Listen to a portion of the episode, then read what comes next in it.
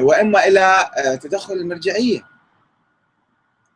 كما تدخلت في بعض الأحيان والبعض يذهب أكثر من ذلك فيقول نحن كما كتب الإخوان يقول نحن بحاجة إلى إقامة نظام ولي الفقيه أو ولاية الفقيه في العراق هل هذا ممكن في العراق؟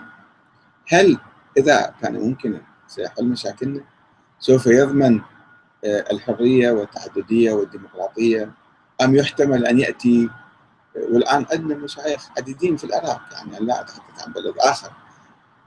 ليس كل من لبس العمامة هو يعني ملتزم بالقانون والدستور والدين حتى. تشوفه ينطلق من عواطفة ينطلق من جهلة ينطلق من شهواته من أهوائه من حب للسلطة. في ناس يعني ما ما اريد أجيب أسماء ولكن مع الأسف الشديد ليس كل من لبس الزي الديني أو ادعى أنه مرجع أو ادعى أنه عندنا مراجع كرام زاهدين في السلطة محترمين يراقبون من بعيد ويحاولون يرشدون يحاولون ينصحون ولكن في المستقبل رجال الدين ليسوا ملائكة. المعممون ليسوا ملائكة. هم أيضا قد تكون لهم طموحاتهم السياسية وتكون لهم طموحاتهم السلطوية والذين يحيطون بهم مثلا إذا لم نتهمهم لهم لهم مطامح ماليه واستفادة من المال وكذا. يعني في أيضا مشكلة لو جعلنا كل الحكم وكل النواب شيوخ مثلا. شيوخ ومعممين وولايه الفقيه نفترض. آه لا تحل المشكلة. أيضا سوف يتهمون بالفساد يتهمون بالدكتاتورية ويمارسون ذلك أيضا فعلا. يعني الفتاوى اللي كانت تصدر تاريخيا مثلا في خدمة السلاطين.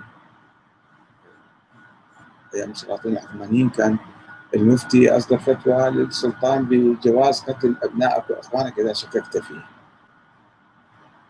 عندنا هكذا أيضا ناس يستغلون المنصب الديني منصب الإفتاء ويفتون فتاوى ما أنزل الله بها من السلطان. فليس كل مفتي هو فعلا معبر عن الدين ومخلص وزاهد وورع وتقي وكذا لا. في ناس أيضا في عندهم صراعات حتى على المرجعية في إطار المرجعية هذا بحث آخر يعني إن شاء الله نتحدث عنه. في إطار المرجعية هناك صراعات هناك صراعات على سلطة المرجعية على المرجعية. في ضرب في تفسيق وتكفير واتهامات أي واحد يتكلم كلمة يسقطوه كذا. فاذا مجتمع الحوزات أو مجتمع المشايخ أو مجتمع المرجعية ليس مجتمع ملائكي وبالتالي المشكلة سوف تبقى اذا أو الأحزاب الإسلامية مثلا، الأحزاب الإسلامية لو جاءت كلها السلطه ستكون دولة مثالية؟ لا لا تكون الدولة مثاليه، لذلك العالم تطور في النظام السياسي، في بناء النظام السياسي وقسم السلطة، قسم السلطة إلى تشريعية، تنفيذية، قضائية، وربما هناك سلطة دينية وسلطة إعلامية وسلطة مجتمع مدني. آه الآن يريدون إدخال حتى العشائر يكونوا سلطه عشائرية. ومجلس عشائري حتى يعني يكون يوازن بين الآخرين. فتوزيع السلطة هاي تطور في النظام السياسي. وإحنا ما لازم ننظر إلى شكل الإنسان وإلى زيه ماذا يلبس فهذا إنسان مقدس وهذا إنسان غير مقدس هذا إنسان مدني. لا ننظر إلى حقيقة عمله وإلى آه، سلوكه وإلى آه، كل موقف. فما نتبع الآخرين اتباعا أعمى. ما نقلد رجال الدين أو المعممين أو المراجع تقليدا أعمى في كل ما يقولون. وكل ما يقول المرجع فهو وحي منزل. لا ليس وحي منزلا. قد يكون هو متأثر بمستشارين يعني غير خبراء أو غير نزيهين. أو قد يكون هو مثلا هو خاطئ مفاهيم العملية أو هو عنده حب السلطة. هو عنده حب السلطة لا أتحدث عن شخص معين أقول فرضيا بصورة عامة في المستقبل. فهذا ليس حلا أن نقيم دولة ولاية الفقيه في العراق. وهذه فكرة غير واردة طبعا لأن الشعب العراقي بأغلبيته لا يقبل هذه الفكرة.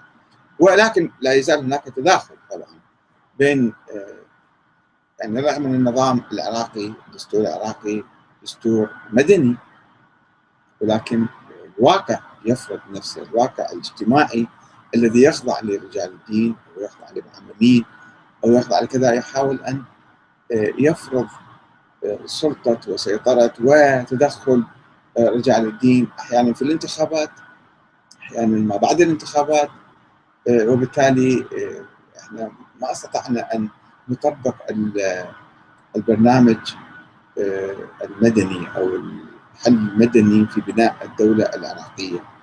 اذا هذه ازمه أيضا من الأزمات التي يعني تؤثر على على العملية السياسية. وبالتالي نحن بحاجة أن نفكر بكل هذه المشاكل مجتمعة حتى نستطيع أن مثلا نبني نتقدم خطوة خطوة. ما نستطيع أن نقفز مرة واحدة إلى نظام مثالي كل شيء جيد فيه وماشي الأمور عدل و...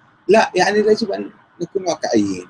نحاول أن أن نتقدم شيئا فشيئا خطوة فخطوه ونبني ونصلح بال... باللين بالتي أحسن بالسلم. استخدام العنف استخدام الألفاظ العنيفة حتى الكراهية تبث الكراهية والحقد والبغضاء وإثارة الفتنة دائما. هذا أيضا خطأ. يجب أن إذا حدثت مشكلة بين أخوين أن نصلح بيناتهم. ونهدئ من المشكلة. ويعني إن شاء الله كل الجميع نياتهم مخلصة ويهدفون إلى الإصلاح ولكن قد ينفعلون أحيانا أو قد تحصل بعض القرارات الخاطئة نحتاج إلى اصلاحها بهدوء.